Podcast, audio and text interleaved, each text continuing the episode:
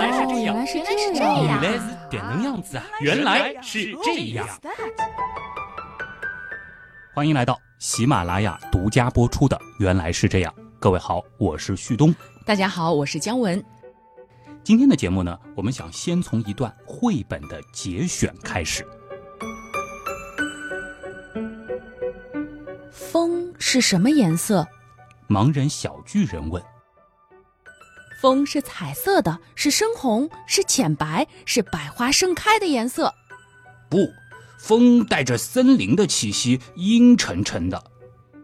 圆乎乎，凉冰冰，灰突突，鹅卵石一般柔和。狗、狼、大象和大山村庄窗户都有着不同的回答。哎呀，其实普通人真的不太会去想风是什么颜色的，是的但是这样的文字表达出来，我觉得真的很有诗意，也很有画面感。没错，这段文字呢，它是来源于比利时作家安爱珀的绘本，名字呢就叫《风是什么颜色》。而这个绘本的创作缘由呢，其实也是一个挺温暖的故事啊。安是这样说的：是因为有个眼睛看不到的小男孩，就这样问他风是什么颜色。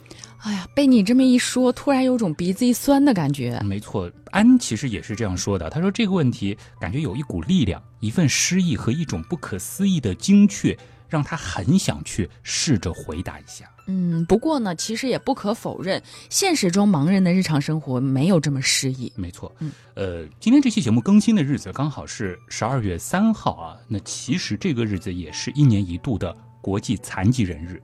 大家可能并没有意识到，就是在我国呢，其实生活着八千五百万左右的残疾人，而在这其中呢，更有一千七百三十多万是盲人。这个数据其实就相当于是每一百个人里面就有一个以上的盲人了。对，其实盲人的数量可能比大家想象的要多很多。稍稍展开一下吧。其实我一直觉得，像我们这样的做广播、做播客的媒体人，其实我们是有这样一种责任的，就是我们这一类的音频媒体，对于健全人来说，可能仅仅是填补他们开车、家务、健身、睡前等时间的，哎，所谓伴随性媒体。嗯，但是对于眼睛看不见的朋友来说，极有可能就是他们了解这个世界的最为主要的渠道了。嗯，其实我想我们的刀友里可能也会有这样的朋友。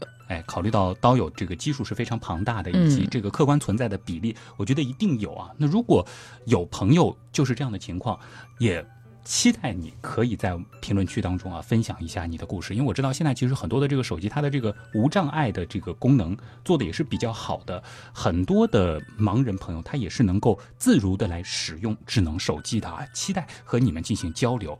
那其实呢，我们也想通过今天的这期节目来走进一下你们的世界，同时呢，也可以让更多的看得见的朋友能设身处地的了解并感受一下盲人的世界。我真的很好奇啊，就是他们是如何通过学习和实践去理解这个充斥着大量视觉信息的世界，嗯而且最终还能够实现无障碍工作和生活的。哎，那今天呢，其实会和大家分享一些研究，而通过这些研究呢，应该能为大家提供不少线索。嗯，可以先从引出今天节目的那个绘本里的问题开始吗？就是对于先天失明的盲人来说，他们有没有颜色的观念，或者说他们是如何去理解颜色的呢？哎这个问题呢，其实我们还可以进一步延展啊，就是如果他们有颜色的观念，那么这种缺乏物理刺激和生理基础的所谓颜色观念，和明眼人的颜色观念有什么样的不同？你别说啊，其实在网上问出这个问题的人很多，而且呢，我们还真的找到了关于这方面的正儿八经的研究。哇，这个真的太让人好奇了。嗯，有这样子的一个研究啊，研究人员呢是在广州的一所盲校和烟台的一所盲校选取了八十五人进行了一项试验。那么在其中呢，先天盲童有五十八人，这个里面呢，男生是三十九人，女生是十九人；后天盲童呢有二十七人，男生十九人，女生八人。那么小学生是五十五人，男生三十八人，女生十七人；中学生三十人，男生二十，女生十。另外呢，他们还选取了广州市的一所普通小学的二百二十二名学生，那其中呢，一年级学生六十名，三年级学生七十三名，五年级学生八十九名，每一年级的男女比例呢是大致平衡的，作为一种对照。嗯，还设置了两种对照组，这个实验数据量可不小。哎，所以呢，这个研究结果啊还是挺有参考价值的。那实验是怎么设计的呢？大家听好了啊，研究者呢是选了十一个基本颜色词，就是黑白。红、黄、绿、蓝、橙、紫、棕、灰以及粉红。那么这个试验呢是分成两个阶段啊。第一个阶段呢就是颜色概念测试，他们呢把印有基本颜色词的十一张盲文卡片随机呈现给被试者，每次是一个，要求呢是触摸盲文说出颜色的名字，并且呢要尽可能的说出具有这种颜色的物体。如果被试他能够说出卡片上的颜色词，还能够举出一个以上有这种颜色的事物，那么就通过了测试。嗯，比如说红色番茄鲜血，哎，没错，基本上就是这样的一个测试。当然，对于这个普通的小学生，他们直接看文字就行了。嗯，这个对于看得见的人来说，应该完全不是问题。哎。那可不一定啊！啊，这个其实有两方面。首先，我们以前聊过色盲，对吧？哦，这个其实不是今天的关键啊。另外一方面，其实对于有一些词，对于年龄比较小的朋友来说，其实它并不是那么容易去找到这个颜色它真正对应的这个事物关系的。这个稍后我们会说。那我们接着再来看看这个试验的第二阶段啊，它呢是要求被试啊对这些颜色进行一个分类。他们呢会把十一张印有盲文颜色词的卡片一起交给盲童，然后要求他们根据自己的标准将这十一个盲文颜色词自由分类啊！要注意啊，这个分类其实是并没有正确和错误之分的，只要你觉得合理并说明理由就行了。当然，分类之后呢，他们也会专门询问一下这些盲童，你为什么这样分？我觉得这道题的设计很有意思。是的，其实很巧妙啊。先来问问你吧，如果是让你来分的话，刚才这十一种颜色，你会怎么分呢？哦，我觉得黑白灰是一组，然后其他的颜色再分一组。如果说再细分的话，可能是比如说冷色调、暖色调这样子啊，就比如说这个红、黄、橙这种是一类，然后什么蓝、紫、绿啊，对，再这样细分。没错，你别说，其实我自己也试了一下，我觉得我的这个分类的思路和你是差不多的啊。那我们再来看看最后的试验结果啊。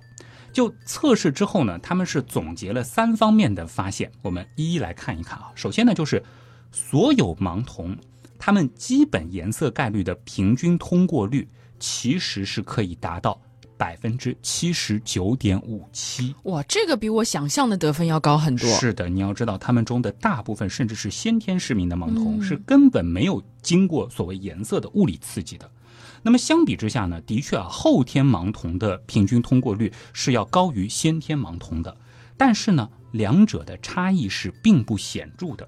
那这也说明了，就是后天的颜色知觉经验、学习和教育对于颜色的认知是有一定促进作用的。当然，还是那句话，其实这个促进呢，并不是特别的明显。嗯，但这个也可以理解。对。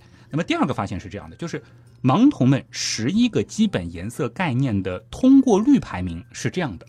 红、绿、白、黑、蓝、黄、粉红、橙、灰、紫，还有棕，而这个顺序呢，其实和明眼儿童的顺序是很相似的啊。比如说，白、黑、红这三个颜色，两组测试者他们的通过率都是最高的，而遇到了紫、橙、灰、棕。这些颜色的时候，其实无论是看得见的儿童还是看不见的儿童，他们的通过率其实都是最低的。嗯，你别说啊，这些颜色有的时候是会被混淆的。哎，我其实，在整理这篇文案的时候，我自己就随便想了一想，就是你比如说说紫色，嗯，你说出三个以上的典型的和紫色相关的事物，茄子啊。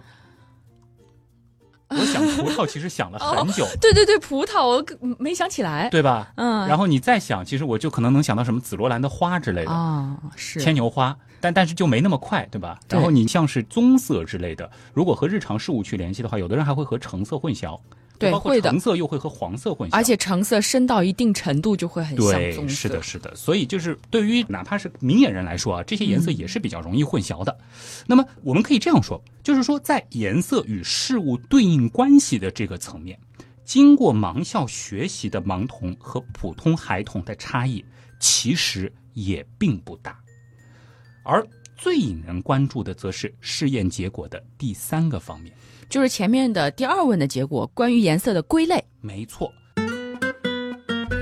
八十五名盲童呢，他们会把十一个基本颜色词，首先呢分成非彩色和彩色。这个非彩色呢，还能够再分成暗色和白色。那么其中暗色是黑、灰和棕，彩色呢则会分成背景色和实物色。背景色呢，他们会通常包含有绿色和蓝色，而食物色呢，通常会包含有红、粉红、黄、橙还有紫。哎，彩色和非彩色的确和我的分类思路是一样的，嗯但是这个食物色和背景色的分类好像有点特别，好像很少有人会这么去分类，对，对吧？这个是怎么回事呢？别着急啊，我们一个个来看。首先呢，盲童对于彩色和非彩色的概念是比较容易理解的，因为即使他们看不见，他们也是能够理解有和无这两种概念。嗯，而因为有了有与无的相对，所以呢，老师们在教学的时候，其实也可以把有色彩和没色彩，或者彩色和非彩色这样子的一种对比维度具体化。嗯，那我就很好奇了，各种不同的彩色，他们是怎么学习的呢？哎如果讨论到彩色呢，其实在这个分类之后的访谈当中啊，研究人员呢是发现，盲童对于基本颜色词分类的时候呢，哎，往往头脑当中会有一个空间，上面是蓝天，嗯，下面是绿地，在中间的是各种颜色的事物。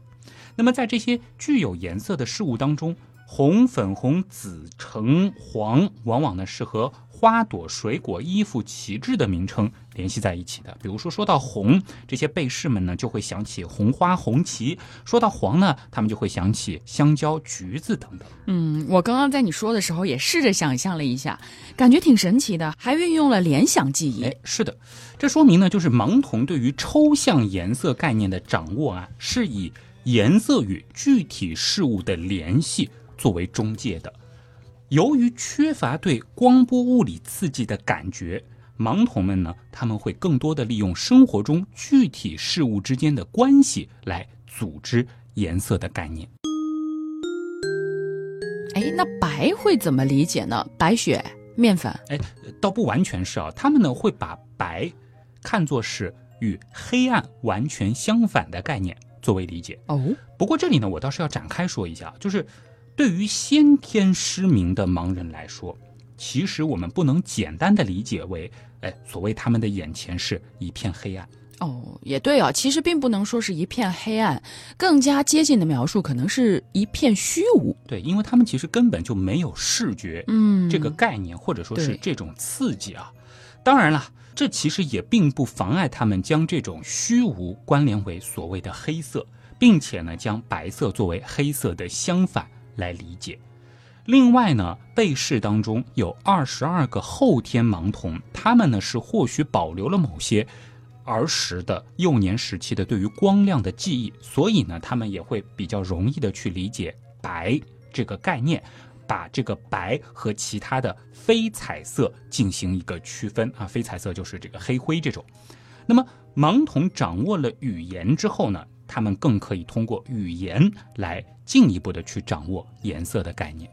但是我还是有一点不太理解啊，就是盲童们为什么不能够按照冷色、暖色去对颜色进行分类呢？嗯因为感觉上这些好像也是可以通过学习去建立起关联的哎。比如说蓝色的大海，然后蓝色的冰川是冷的，嗯橙色的火焰，然后还有鲜红的太阳是暖的。他们的确可以这样进行记忆，但是呢，要注意啊，就是和视力健全的人不同，对于他们来说呢，实物色、背景色这样的分类方法其实是更加符合他们的习惯和直觉的。嗯，我不得不承认，这个我有一点不能理解。怎么去具体理解？我们来看一看啊。首先就是对于色调、色温这样的感知啊，其实我们不是通过学习去感受的，嗯是大量的视觉经验和其他的感觉之间的这种联系给我们形成的。某种程度上呢，这甚至可以理解成是每个视力健全的人都存在的一种联觉，就是颜色和温度的联觉。而经由大量的后天实践，我们是本能的将颜色和温度关联起来了。但是呢，盲童们对于基本颜色词的这个分类呢，完全是基于另外一套体系。如果说讲的文绉绉一点，啊就是他们主要会根据事物之间的主题关联联系和基于脚本的 slot filler 联系啊，硬翻译的话是叫填槽物或者是叫 SF 联系来进行的。嗯，就是瞬间吧，有点过于学术，我不是很听得懂了。就不着急，我慢慢解释啊。首先呢，就是我们先来说这个什么是主题关联联系。嗯，它指的是事物之间的外部的彼此相关或互补的关系，是事物之间在时间或空间上的连续关系。那么通过这种关系联系在一起的事物，它围绕着某一主题，彼此存在着某种关联或互补的关系。呃，此外呢，这个有主题关联联系的事物，它彼此之间可能是并没有特征或者是属性方面的相似性的。哦，能不能说点儿我听得懂的？举个例子吧，就常见的主题关联联系，比如说有空间关联，像是屋顶和房屋；功能关联，比如说粉笔和黑板；嗯，因果关联，比如说电和光；时间关联，比如说聚餐和账单等等。嗯嗯，你这么一说呢，我有点感觉了。啊但是你刚才说的 SF 联系，就是填槽物又是什么？啊，这是另外一种概念联系。其实呢，这个填槽物如果是硬翻的话，也挺形象的啊。你可以想象一下，就是有些物件、事件是可以成为填充其他物件、事件的槽的。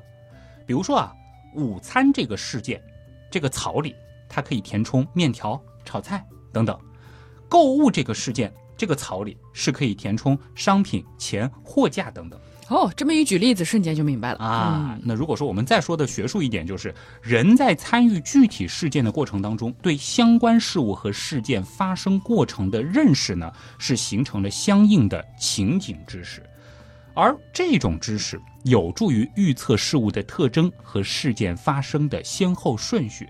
因为有同样作用的事物，通过具体的情景联系在了一起，其实不知不觉当中，我们的大脑就是在这样学习并且记忆理解这个世界的。所以，这种在具体事件中起同样作用的事物呢，相互之间就能够构成 SF 联系。哎，总结的就非常好了啊。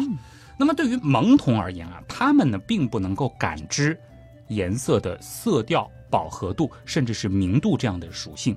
因而呢，他们也不可能对颜色产生冷暖的联觉。注意啊，这不是一种通过记忆的感受，而是一种本能的体验。这个是他们很难做到的，几乎不可能做到的。所以呢，他们只能够利用事物之间的空间联系，以及生活当中经常一起出现的事件，来把颜色进行分类。于是呢，就有了背景色和实物色的区分，反映的就是事物之间的空间主题关联联系。原来如此，嗯，那进一步的啊，其实我们想想，现实生活当中也是，就是多数的花朵它不是红的、紫的，就是粉红的，对吧？啊，也有黄的啊。那么盲童们比较熟悉的水果的颜色，像是橘子、橙子、香蕉等等，其实好像通常是黄的、橙的，对吧？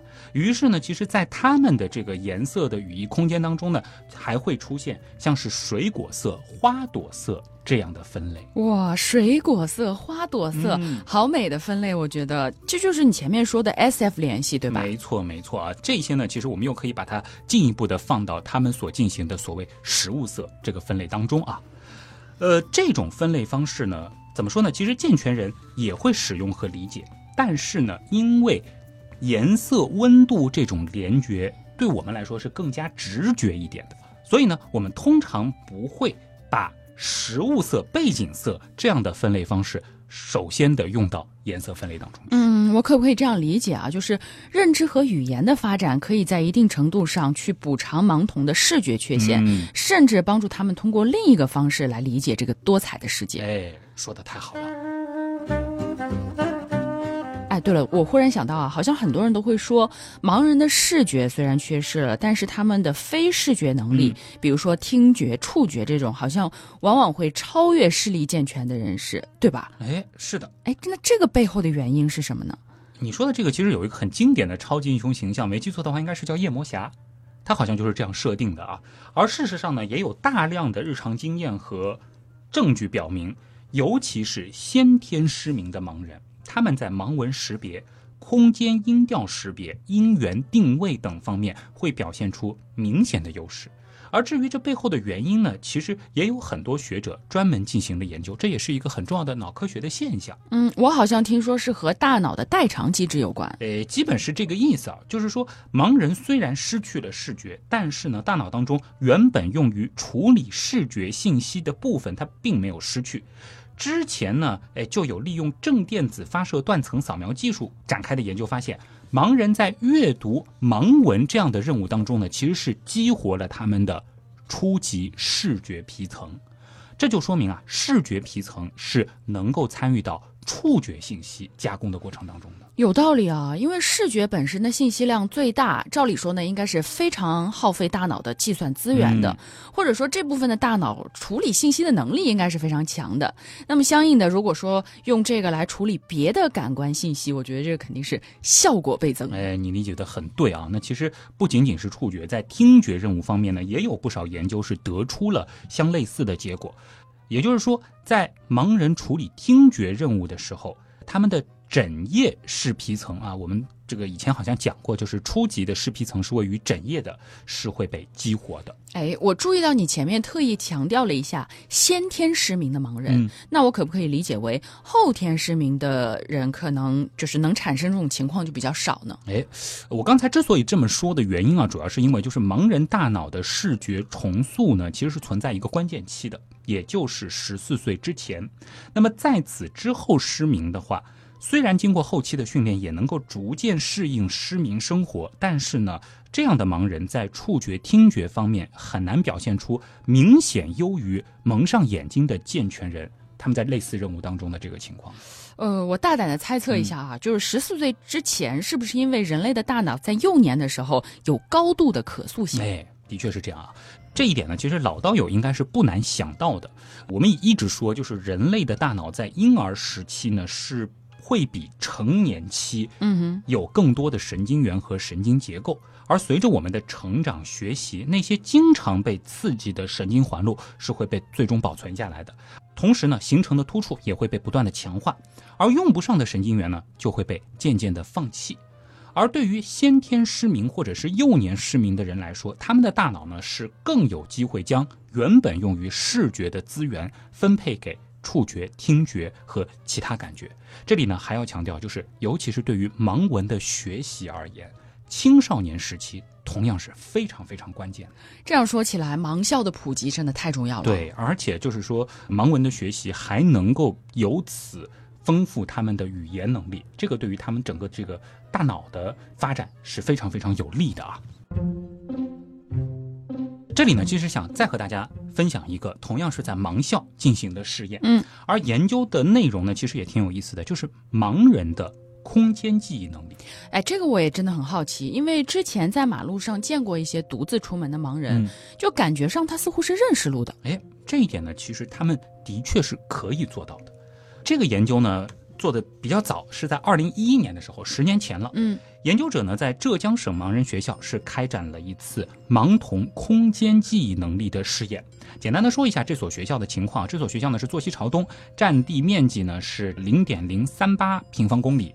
有三栋教学楼，同时呢还有康复楼、图书馆、五栋宿舍楼、食堂、教师公寓、操场、篮球场、游泳馆、健身场等等啊，其实还挺大的一个学校。对，功能也非常齐全，而且这个听上去里面的建筑物可不少啊。对，所以说，盲校里面是不是有什么行走设施能够去帮助这些孩子们认路？哎，这肯定是必须的啊。嗯那么学校里呢，主要是会设置三类辅助行走的设施，其中一种呢是在交叉路口和主要建筑物入口附近会有那种方向指示性的标志，呃，有点类似于这个盲道的那种标记。啊嗯，类似的呢，其实在楼梯台阶边缘也会有相应的警告标志。应该是那种可以触摸的那种吧？没错，没错。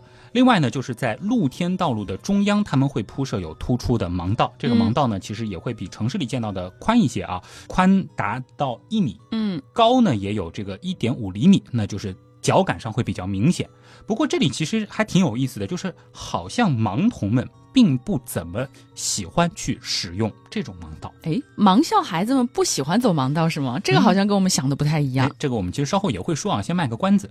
第三类呢是教学楼这些建筑物里面的这个走廊，哎，通常都会设置有扶手。嗯，然后呢，走廊的尽头、分叉口、楼梯口或者是教室门口呢，还会专门嵌有用金属片制作的盲文提示，这相当于是他们的标识牌了。嗯哼，那你刚刚说的这个实验又是怎么做的呢？这个实验呢是选择了中学部的二十二人，这其中呢包括了八名女生来进行的啊。需要说明的是啊，在这个盲校的校园当中，有两栋宿舍楼比较特别，三号楼和四号楼，外观呢非常的相像，而且功能都是当做宿舍啊。这个稍后可能会再次提到这两栋楼。那么研究人员呢是会提前准备好道具和用品，让孩子们呢以一号楼啊，这个就是他们中学部的这栋教学楼，嗯，作为起点和基点，然后呢在桌面上摆出盲校内。其他主要建筑物的位置，同时呢，还需要指示出这些建筑物两两之间的行走路线。摆完了之后呢，再会和孩子们进行一段采访交流。这个相当于就是需要孩子们去摆放一个学校的沙盘模型。对，相当于就是我们希望还原出就是学校的这些建筑物，或者是这个学校的地图，在孩子们的脑海当中大致是什么样的。哦，很期待结果哎。哎，是的啊。那我们看一下，就是孩子们啊，对于学校的这个建筑的空间关系是如何认知的？结果呢，其实多数孩子摆放的这个结果和现实当中的校园的建筑物分布情况是大致相同的。比如说啊，他们能摆出三号楼、四号楼是并排相邻的，嗯，二号楼在三号楼、四号楼的南面，五六号楼相邻的等等。嗯，也就是说，盲童们其实跟我们是一样的，也能够在脑海中去构建起大致的这个空间地图。是这样的。不过呢，由于三四号楼前面说过是形状相类似的两栋宿舍楼，所以呢，大部分孩子啊都把他们的位置给摆颠倒了。哎，这个还挺意想不到的。是的，那么这个研究呢，其实也提示了盲校的管理者和设计者，就是在设计盲校的时候啊，嗯，应该尽量的避免像三四号楼这种个性特点不够鲜明、空间信息上又没有明显区别的建筑。嗯，有道理。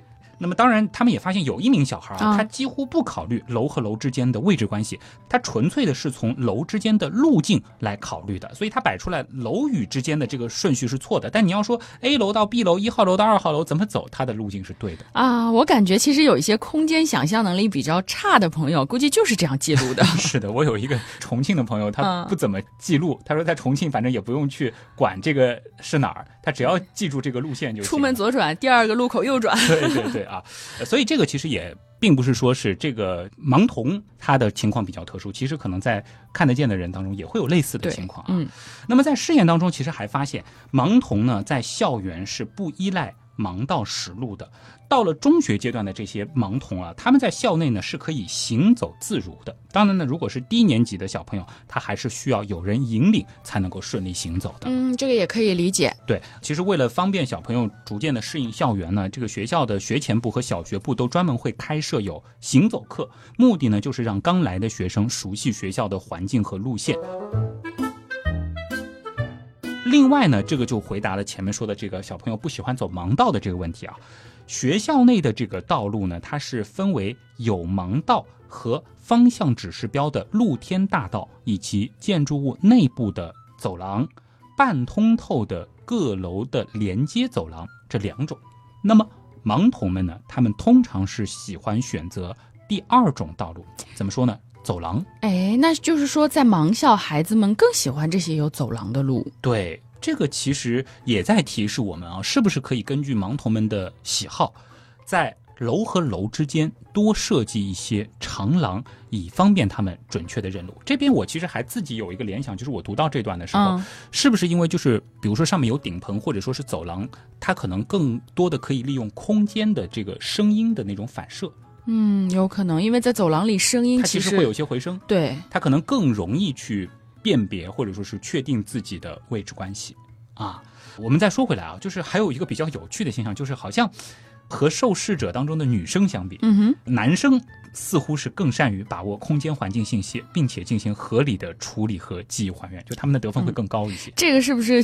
其实好像现实生活中大家都是这样的，空间感这块儿男女真的存在一些差异。这个我不敢下定论啊，因为如果就这个研究来说的话，好像是指出了这种差异啊。但是呢，这个研究它的样本量毕竟还是比较小的，就几十个学生嘛，对吧？只能说似乎符合我们的日常经验。有机会好像也可以和大家专门聊聊这个空间感到底是怎么一回事儿啊。嗯，说回来啊，你的这个例子不免让我会想到，就是在盲校这种专门为盲童定制的空间里面，孩子们还是比较安全的。但是呢，等他们一旦走向社会，出门在外。这种时候啊，出行的时候是不是遇到的困难就会更多了？嗯，这个还真是啊。就是作为一座有温度的城市，其实各种无障碍设施是必不可少的。而作为最常见的盲人无障碍设施，盲道呢，大家其实也应该不陌生。对吧？嗯，哎，这里先展开一下，就是姜文，你有没有留意过盲道砖面的形状？我印象当中有两种，一种是条形的，还有一种是圆点的。没错啊，那么条形的这个砖面，呃，大家其实也能理解，就是它是指示前进的。嗯，所以就是如果在铺设的时候，这个条形应该是顺着这个路线行进的这个方向来铺设的。那么圆点的这个砖面呢，其实是一种提醒，它在提示前面可能有障碍物。或者说是要拐弯了，又或者说提示它是在一个路口的前方啊，原来还有这种功能。没错，而且啊，如果说大家仔细观察的话，应该会发现圆点。它其实还会分成大圆点和小圆点。哇，真的我太粗糙了，从来没发现过。那这个分别又有什么含义呢？呃，大圆点呢指的是到达某个具体的位置，而小圆点呢，它通常是提醒你先止步。哇，平时真的没有注意到啊。这个的话，其实大家还是可以留心去观察一下的。而且，我觉得大家也可以做个热心人，如果发现就是说在城市当中有一些这个盲道，它的铺设可能有些问题，因为施工人员他未必理解盲道它真正的这个含义。其实是可以提供给相关部门进行修正的，让盲人可以出行的更顺畅。其实这个挺重要的。对。盲人持杖行走的时候，他们利用盲道作为路标是最为安全和有效的。而盲道它不仅仅是城市文明的体现，更是让人能够感受到社会的人文关怀所体现的这种平等和尊重。而在现实生活当中呢？盲道作为盲人安全行走的绿色通道，其实也给他们的工作生活带来了很大的方便。嗯，所以这里真的是要再一次提醒大家，尤其是在停自行车，因为现在共享单车很多嘛，还有其他电瓶车的时候，一定千万不要占用盲道。对，如果说大家发现什么这个有个什么电线杆杵在这个盲道上啊，或者说是有一些这种占用盲道的情况，真的是要做一个热心人。而且现在其实我我起码我知道，像上海这样的城市，相关部门。对于这样子的建议，他们的响应速度也是非常快的啊。嗯，说起这个，我还想到另外一个老生常谈的话题啊，就是导盲犬。哎，说到导盲犬，其实有点遗憾啊，就是以我的了解啊，就是因为导盲犬它的培训其实是很不容易的。嗯，而且现在国内其实专业的导盲犬培训机构也是非常有限的，导盲犬其实。也不是那么好挑选出来的，嗯，但是呢，前面也说过，我国的盲人群体是非常大的，对于导盲犬的这个需求量是非常非常大。这里面呢，其实是有一个极其悬殊的供需不平衡。怎么理解呢？可能有十万个申请者，然后每年可能只有一两百个人能够享受到导盲犬的便利。这个，哎，怎么说呢？我们只能期待这项产业大力发展了。对，但是另外一方面啊，就是对于有幸申请到导盲犬的盲人朋友。到目前为止，其实还是会这样，就是他们在出门的时候，当然是和导盲犬一起出门的时候，嗯，还是会遇到不少的阻碍。这个我想我们都听说过，就是有些地方它会一刀切的禁止犬只入内，包括导盲犬。但其实导盲犬跟其他宠物不一样的，因为它们其实是盲人的眼睛嘛。没错没错，其实它是工作犬，这绝对不是宠物啊。呃，好在就是随着现在就是宣传的这个普及，这种情况呢也正在得到改善。大家其实也可以放心，导盲犬是经过严格训练的，它不会乱拉，它也不会去咬人，也不会去扰民啊。当然了，对于我们来说，其实还要做到一点，有的人很喜欢狗狗，嗯，对吧？看到这种就忍不住去薅去撸。哎呀，小狗狗。对，如果说遇到导盲犬啊，有可能你在地铁里面遇到导盲犬，嗯，希望大家就平常心，一定要做到不呼唤、不抚摸。不喂食，对，去打扰，请记住，他们不是宠物，是经过严格训练的工作犬，千万不要去打扰他们。说到工作犬，可以稍稍展开一下，就包括什么缉毒犬啊，嗯，对，检疫犬啊，不要去招惹啊。嗯，我们话再说回来吧，就看片的时候，其实我们就说过，我国的盲人群体差不多占到了总人口的百分之一以上。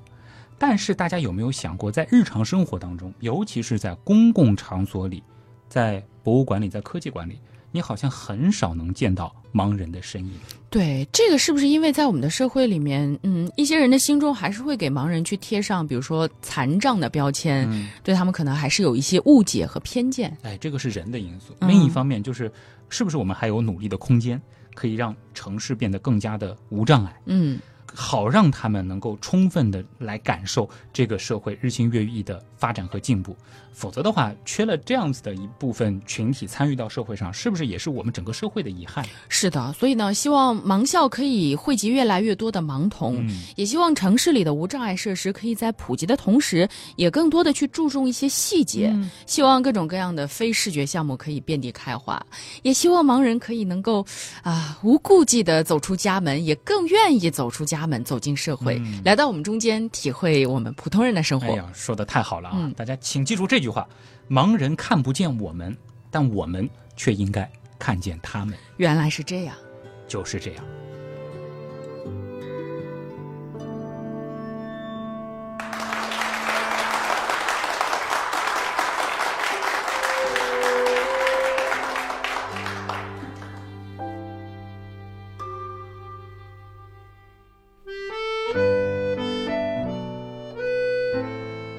其实说到刚刚那个最后的部分的时候，嗯。倒是让我想到了，就是我之前跟那个水兄聊那个天文馆的时候，好像当时也提到了一个细节，就是他们所有的这个展项其实都是有盲文的，嗯，那真是很细致。对，而且他们在那个引导杆的那个镜头，其实嗯也会设置有类似于那个盲校那样的，就是专门的那种指示。嗯呃，上海现在其实也是越来越多的能够看到一些这个公共场所啊，就是在一些我们普通人可能不留意的这个地方，是会看到他们专门有类似于这样的无障碍设施的，这个嗯还是让人觉得很温暖的。哎，我们同事之间不是有有人就在做那个无障碍电哎影这个其实也很好，这项目我之前也参与过。嗯当时可能有些人会不理解，就是为什么要让盲人走进电影院？他们在家里听不行吗？但其实不一样，真正走到那个空间，嗯同样这句话其实对于我们也是，就是我们普通人为什么要去电影院看呢？你在家里面抱着 pad 看，不可以吗？嗯那其实这是一种公共空间的参与感，而且电影院除了大屏幕视觉刺激之外，其实还有立体的这种音响刺激。对，我觉得他们可以选择跟我们自选择不去电影院看电影一样，但是你要让他们能够选择，而不是被迫的只能这样。哎，这个说的是非常好啊！这个就是我们说城市当中的这些无障碍设施，呃，为什么它的存在是如此必要的？而且我们每一个人，无论你的这个身体状况如何，都应该去保护的。因为其实，可能你现在是一个健全人的状态，但是你不知道你的未来会怎样，又或者你的身边的这些家人、亲人、朋友，他们会不会有一天也需要这样子的关爱，嗯对，吧？所以我觉得大家平时如果有遇到一些盲人朋友，还是应该提供帮助，就是嗯尽尽自己所能吧。对对对对对。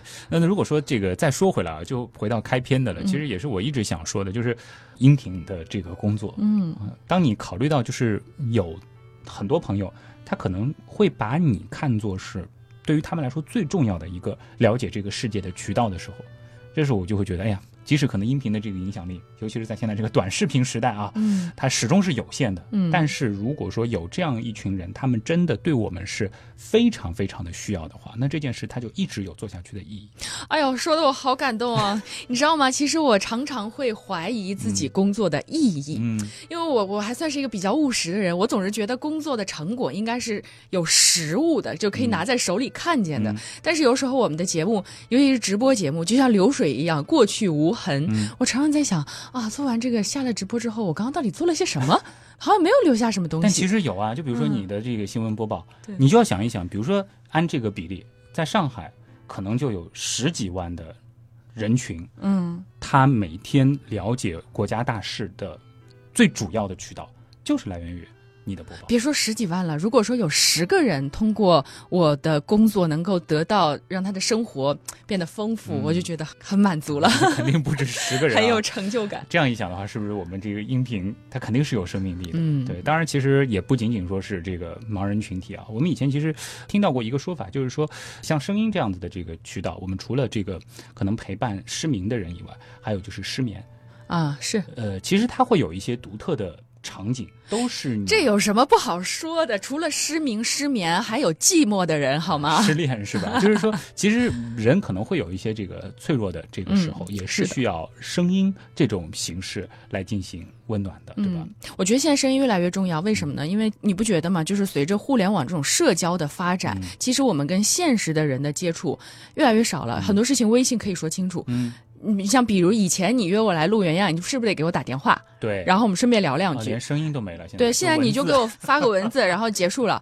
我我们连这种基本的社交都没有了。啊这时候其实人的社交圈、朋友圈其实是会缩小的。嗯这个时候呢，这种音频也好，就是声音节目的，有时候一些瞎聊天的节目，就是一种很好的精神慰藉，一种陪伴。我觉得。嗯所以以后咱们节节目结尾还得多聊几句，就对对对对，对也也让大家感觉到，就是说有两个其实是实实在在、真实存在的人，其实和在听节目的你们也没有什么太大区别，也是普通人，对对吧？我们也有自己的这个喜怒哀乐，嗯也会有各种对话。当然，我们是彼此把自己所熟悉的这个世界分享给大家，我们拼凑在一起，其实就是一个更加完整的、更加精彩的。哎呀这一下就拔高了哎这个 主持人的职业习惯啊，忍不住就会往上去拔啊。呃，当然这个呃反过来呢，其实还是那句话，就是我们自己做的事情，其实它都有存在的意义，对吧？嗯那如果说我们做的事情是能够让别人更快乐的。呃，生活的更好的，那其实会让自己的这个成就感更加的这个上去一点啊。是的，这里呢，要和大家来特别感谢一下啊。首先，这篇文案其实我并不是作者，嗯哼，这篇文案呢是来自于台丽萍啊，我还是叫他同学吧，因为呢这个也是科学声音这个应该是第五期的这个科学创作营的一位这个非常优秀的学生，之前和他做了一个这个文案的这个创作的这个分享的一个呃网课，然后他交的这个作业，但是这篇作业当时我看就眼前一亮。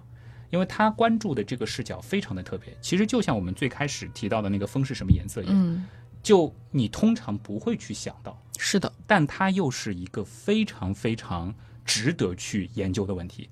研究这个问题本身又不仅仅说是满足我们的好奇心，嗯满足我们的猎奇，它是能够实实在在的让一部分群体他们的这个状态变得更好的。哎，我很想问问他哦，问问这个台丽萍萍同学，啊他是怎么想到这个选题的呢？哎，我倒真是没有跟他往这个方面了解，因为嗯之前跟他的沟通更多的就是在于这个文案怎么样去这个细化你看看你太理性了，啊，都不从感性的角度去关注一下。对对对，但是这个真的是很好，而且他后面也跟我说，就是创作这篇文案，其实让他的这个感触也很深，嗯甚至现在他对于就是说盲人相关的一些研究，好像已经钻的挺深了。这一篇文案其实大家也可以看一下，就是他后面那个参考文献，嗯也是非常厚重的，真的是看了很多的东西以后才输出出来的。